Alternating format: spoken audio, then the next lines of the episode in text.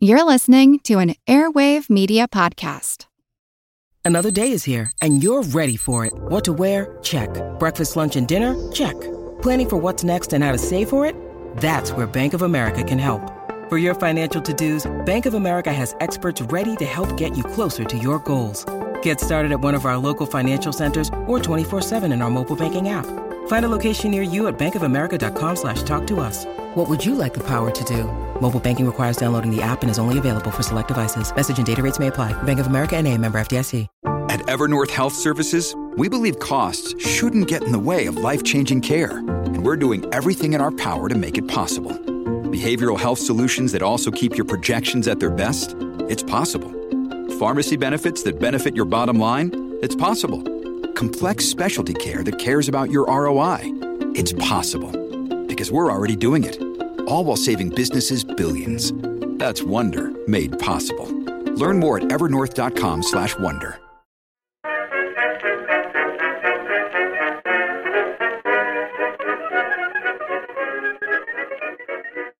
Hello, everyone, and welcome to History of the Second World War, Episode 94 Interwar Air Power Part 3 National Overviews. This week, a big thank you goes out to Dave, Keanu, Isaac, and Daniel for choosing to support this podcast by becoming members. If you would like to become a member or find out more about what that means, head on over to historyofthesecondworldwar.com slash members. While there were some common trends among all air forces during the interwar years, and we've discussed two of those during the last few episodes with close air support and strategic bombing. Each nation's air force was unique and experienced unique challenges and had different answers to how they wanted to contribute to their nation's military efforts. Over the next three episodes, we are going to look at the situation in several of these nations. We've touched on several of these nations before, with previous episodes discussing France, Germany, and Japan. But during these episodes, we will try and look at three different questions that can tell us a lot about how each nation viewed air power and how each nation planned to use it in a war. Question number one What was the primary role of air power? Question number two How were the air units of each military organized and how much freedom did they have? And then question number three How did the economic and industrial realities unique to each nation affect their planning and preparations. In this episode, we're going to cover France, Japan, America, Russia, and Poland. In the next episode, we will discuss Germany and Italy. And then in the final episode, we will look at Britain. Air power would be an important part of each nation's preparations for a future war in the 1930s. But they each viewed air power differently, which caused different organizational, technical, and doctrinal decisions to be made in the years before the war. We will start with France a nation that had invested a lot of money and resources into their air force during the First World War. And when that war had ended, it had one of the strongest air forces in the world, that there was no arguing about it. This advantage would continue in the immediate po- post war years, as France was able to mostly just coast off of their existing strength, with other air forces around Europe either being destroyed by the war or the resulting peace treaties, or maybe left to decay a, a little faster than the French. However, by the time that the war would begin in 1939, the French Air Force had fallen far down the list in terms of power, which would receive no small part of the blame for the events of 1940. There is no one cause of this erosion of relative French air power during the interwar period, and instead it was a combination of a large number of factors, such as an inconsistent vision of what air power should be, a complete failure of the French aviation industry to update their capabilities, a lack of consistent funding, and just some miscalculations about what the best type of aircraft was and what they should be building. Those are just a few, we could probably go on to several more. Like many other nations, there would be disagreements between the leaders of the Air Force and those of the Army and Navy about the best purpose of air power during the next war. On the side of the Air Force, the Air Staff believed that they had to have a strong strategic bombing deterrent to prevent other nations from launching attacks against France. They were basing this on the idea that it was impossible to defend against a bomber in flight, and so they had to prevent the enemy from launching them in the first place. However, the ability of the French military air staff to enact this kind of policy was very limited due to the reality of the French military situation, and it didn't even matter if they were correct or not. The French army dominated military high command and had firm political support, This was combined with the fact that France was always deeply under threat of a land invasion from Germany, which gave the army a really strong bargaining position anytime it came to funding or planning. All of these facts combined together meant that before 1933, the Air Force was heavily focused on how it could support the Army and Navy and provide tactical support. Then in 1933, the Air Force would be made into its own independent military arm, which theoretically would provide the Air Force with greater independence in which to implement their dreams for their future role in war. But this independence was largely illusory. In 1934, a French law was passed that clearly stated that the Air Force was responsible for working closely with the Army and Navy to develop and support combined operations. And this, along with general political and doctrinal inertia, would continue to chain the Air Force to the other services for the rest of the interwar period. The path that the French Air Force took during these years is, is not really unique. Other nations we will discuss today and next week would have similar journeys and similar restrictions placed upon them. Instead, the main challenges for the newly independent French Air Force would come into play as France began to rearm. One individual who would help shape the French Air Force during the 1930s was Pierre Cot, who would serve as Air Minister twice, once from 1933 to 1934, and again from 1936 to 1937. The first of these tenures saw the creation of the first draft of a full plan for the rearmament of the French Air Force, a plan that included squadrons that were not described as strategic bombing squadrons, but were seen by the air staff as bombers with strategic bombing capabilities. To get around the problem of other services maybe complaining about these squadrons, they were referred to as heavy defensive aircraft, whatever that means. This increased focus on bombers had only really gotten started when Cot was replaced by Guy Lacombe, who, who would refocus efforts on the expansion of French fighter capabilities.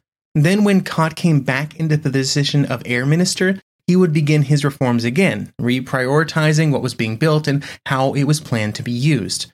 There would be some new and interesting paths of innovation during Cot's second tenure. For example, the first airborne units of the French military would be created and prepared as an airborne infantry unit. This experimental unit would then be discarded in 1938 after Cot was once again replaced. Cot would also try and establish a more offensive posture and wrote new instructions for air units that put some focus on attacking enemy units, not just in the immediate vicinity of the fighting, but also behind the front and also any industry that was thought to be a critical component of the enemy's military effort. This structure would be called lutte aérienne, which I believe translates into aerial wrestling or something like that. But the core of the concept was simply that offensive and defensive air operations were things that could occur at any time and could fluctuate back and forth simultaneously almost. These fluctuations would be unpredictable and dynamic, and so it was important to plan for both. Another change that Cot would try to make was to push French designs away from the multi-purpose aircraft that had been the focus of French air designers and manufacturers for most of the interwar period. The concept, and what would prove to be the unattainable dream that the designers were striving for, was one aircraft that could fit in every required role. It could provide close air support, or it could be a bomber for targets behind the front, or it could be a fighter, or a reconnaissance aircraft, or any of them, really.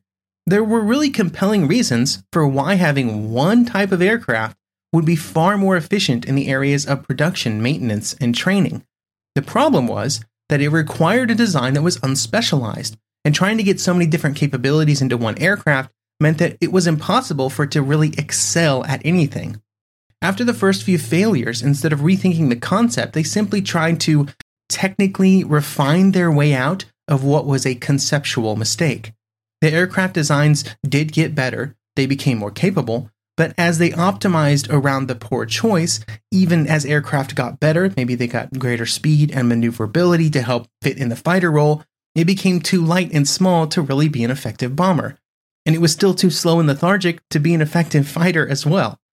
Even with the obvious design shortcomings, the concept would continue to receive support among French air leaders, but it really was an impossible dream. Now, I feel like, to be completely fair to the French, I should mention that this concept, uh, the dream of a one size fits all aircraft, doesn't die after the interwar period or after the Second World War and newer generations of Air Force leaders and aerial designers seem to be drawn to this concept like a moth to a flame. This has continued all the way to the modern day, with programs like the American F 35 being maybe the current biggest example. There was also one additional reason that the French Air Force liked the idea of a plane that could do everything. It meant that they did not have to design and produce aircraft that were only there to do things like reconnaissance and close support.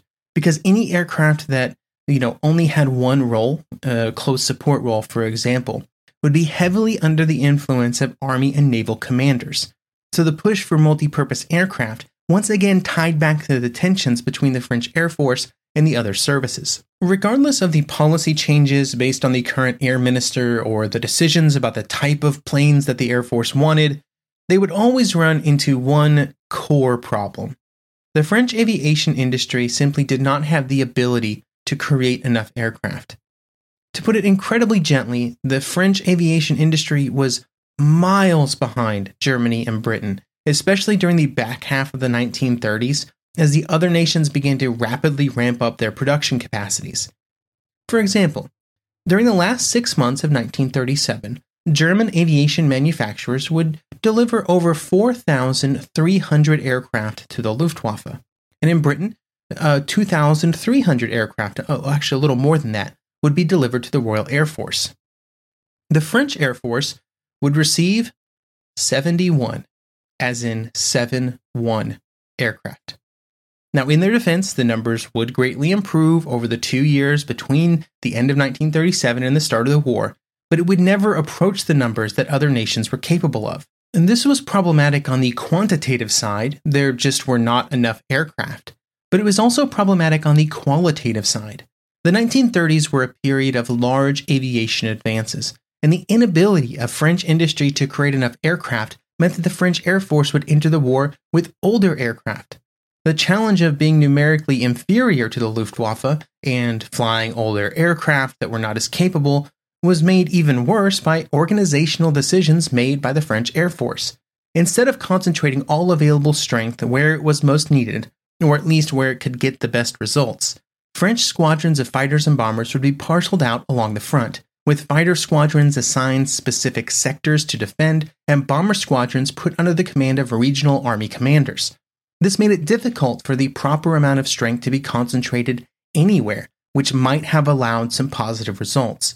This structure was similar to what had been in place at the end of the First World War, and it was simply continued, which might have been acceptable if the Second World War had rapidly settled into a stalemate like in 1914. But when it did not, it left the French Air Force ill prepared to react to the dynamic nature of the battlefield.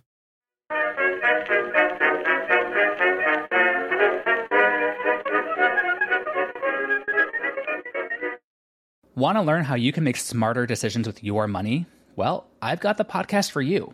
I'm Sean Pyles, and I host NerdWallet's Smart Money Podcast. On our show, we help listeners like you make the most of your finances. I sit down with NerdWallet's team of nerds, personal finance experts in credit cards, banking, investing, and more. We answer your real-world money questions and break down the latest personal finance news. The nerds will give you the clarity you need by cutting through the clutter and misinformation in today's world of personal finance. We don't promote get rich quick schemes or hype unrealistic side hustles. Instead, we offer practical knowledge that you can apply in your everyday life. You'll learn about strategies to help you build your wealth, invest wisely, shop for financial products, and plan for major life events. And you'll walk away with the confidence you need to ensure that your money is always working as hard as you are. So turn to the nerds to answer your real world money questions and get insights that can help you make the smartest financial decisions for your life. Listen to NerdWallet's Smart Money Podcast wherever you get your podcasts. Some of us love history. Others used to or never did because history was presented as nothing but the rote memorization of names, dates, and facts. Basically, the story got left out, and that made history kind of suck. My name is Greg Jackson. I'm a university professor with a PhD in history, and bringing history to life is my passion. That's why I created my podcast, History That Doesn't Suck. I want to teach you everything you need to know about U.S. history, but I do so through stories. Let me tell you about George Washington begging his men not to mutiny against Congress, Clara Barton saving Union soldiers amid enemy fire, enslaved Frederick Douglass risking his life for liberty, and about so many other figures as their real experiences make industrialization, social movements, and even congressional debates and tax policy come to life. Subscribe to History That Doesn't Suck today and join me, Professor Greg Jackson, every other week for a new episode where I'd like to tell you a story.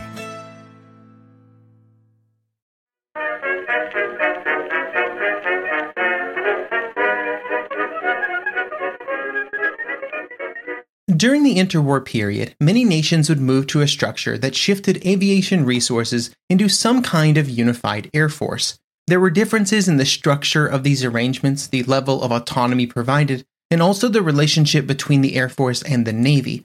But for many nations, the answer would eventually become creating an Air Force entity that was its own independent branch.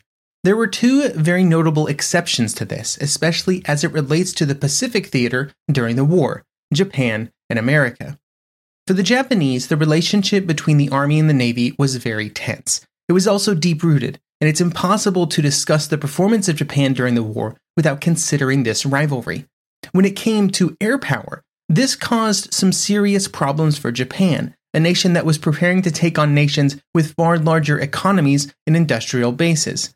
There were two main possible enemies the Soviet Union and the United States. The Soviet Union was the primary concern of the Army and its Army Air Force, while the United States was the primary concern of the Navy and its air units. Due to the fierce rivalry between the two, they would go down very different development paths when it came to aircraft design.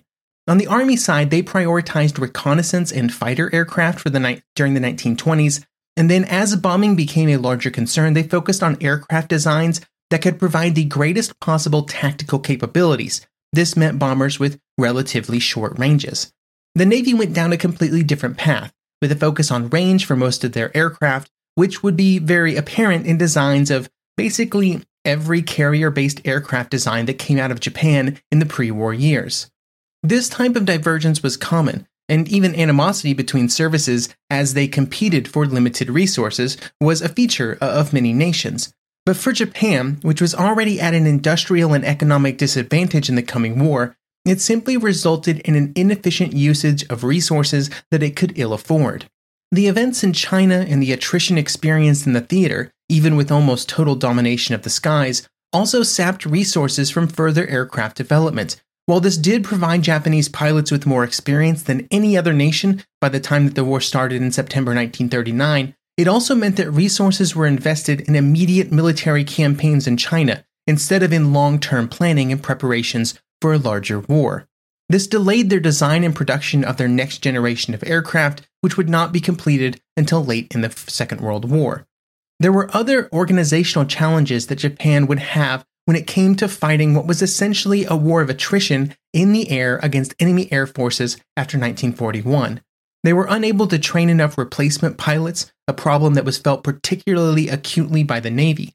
This greatly decreased their ability to replace pilot losses with skilled pilots, with the training requirements continuously decreasing throughout the war.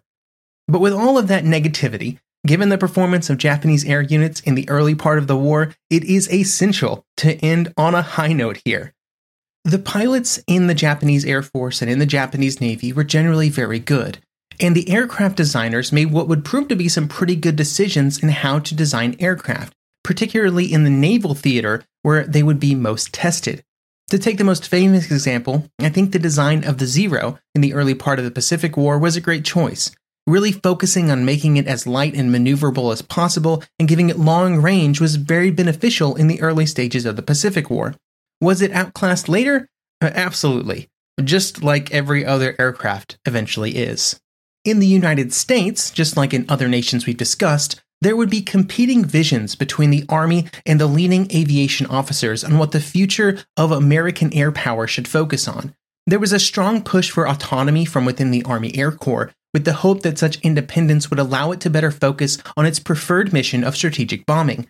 The topic of this independence would be discussed many times over many different commissions and committees, but at the end of the day, the men who were in power in those commissions and who were chairing those committees were consistently very conservative in their views about what proper military organization was. This meant that the Army Air Corps would not be given independence until after the Second World War. And so, much like in France and Japan, the Army Air Corps had to bow to the wishes of the Army, at least officially. While formulating doctrine, there was the additional constraint that the American military, until quite close to the Second World War, was seen as a purely defensive tool. This made it more challenging to try and advocate for a policy that focused solely on long range bombing campaigns against civilian and industrial targets.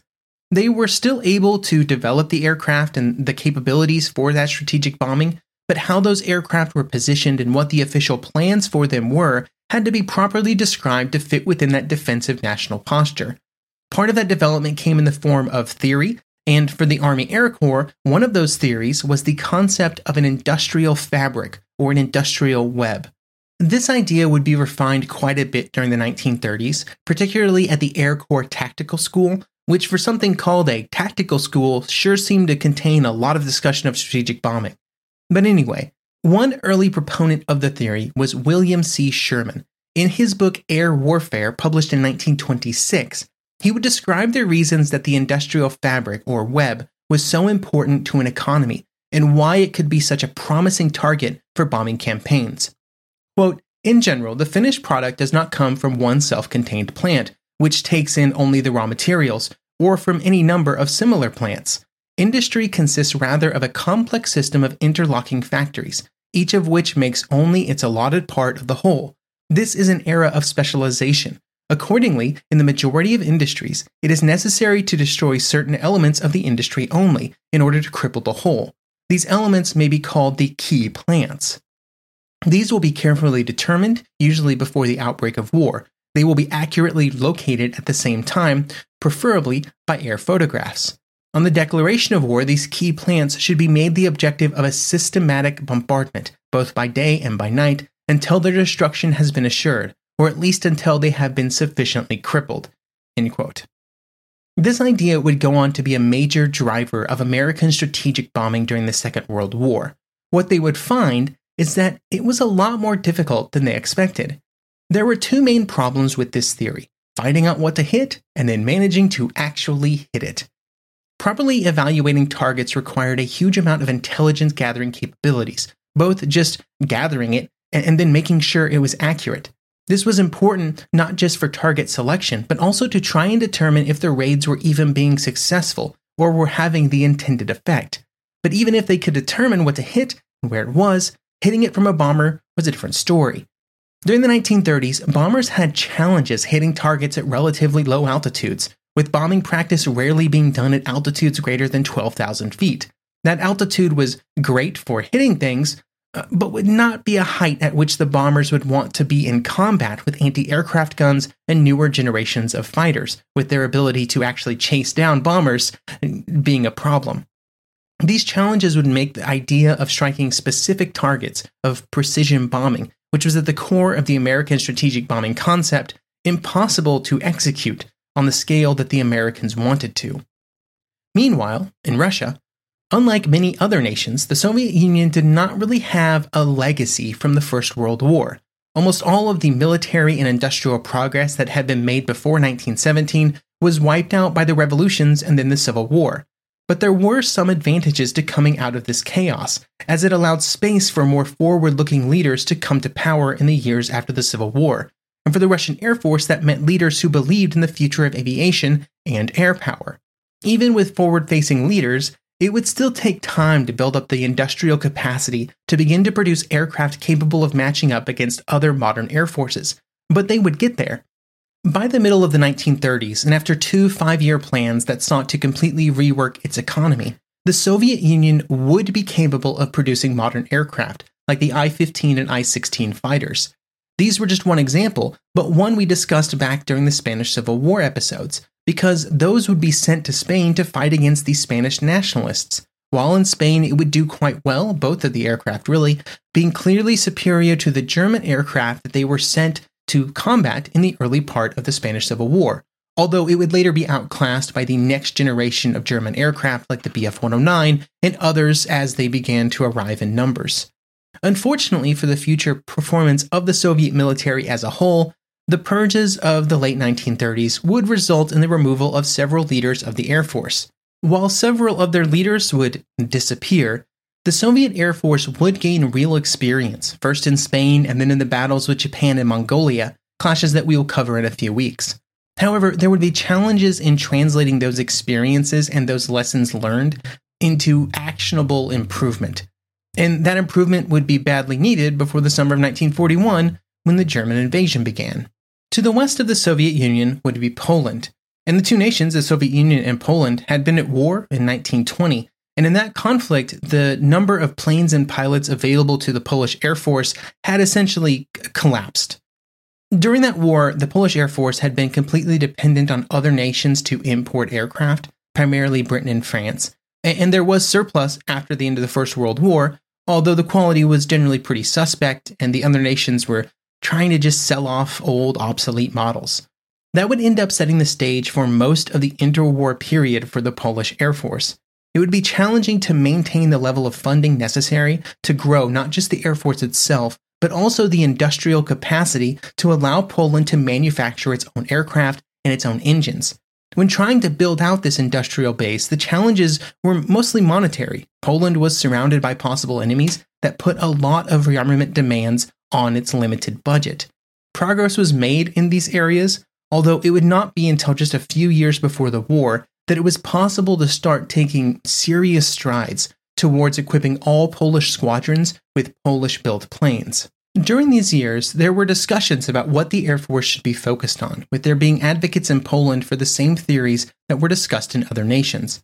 This would result in a period of focus on building out the bombing capabilities, and this included both bombers designed for closer cooperation with the Army, as well as those with strategic strike capabilities. There would be a pivot in the focus of the Polish Air Force immediately before the war, led by General Zając, who became inspector of the Polish Air Force in 1937.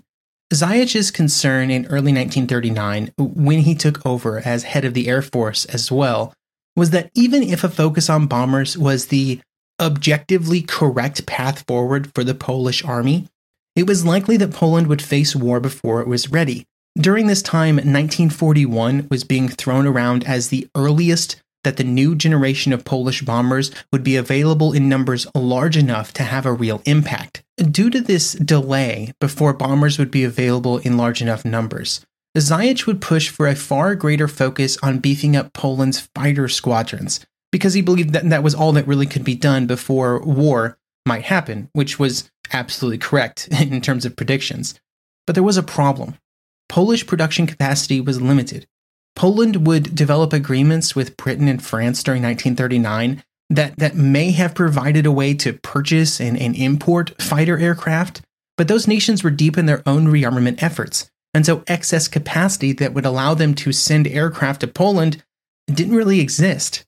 There were other options, like the United States, but in those nations, funding became a problem, with Poland unable to obtain loans from its allies to try and purchase aircraft from the Americans. All of this left Poland's Air Force in a rough spot when the war began, with Polish aircraft heavily outnumbered by the Luftwaffe. And to make things worse, most of the aircraft that were operational were from early 1930s designs that did not perform well under the demands of 1939. Thank you for listening, and I hope you will join me next episode, where we will talk about the air forces that the Polish, the British, and the French would be fighting during the Second World War from Germany and Italy.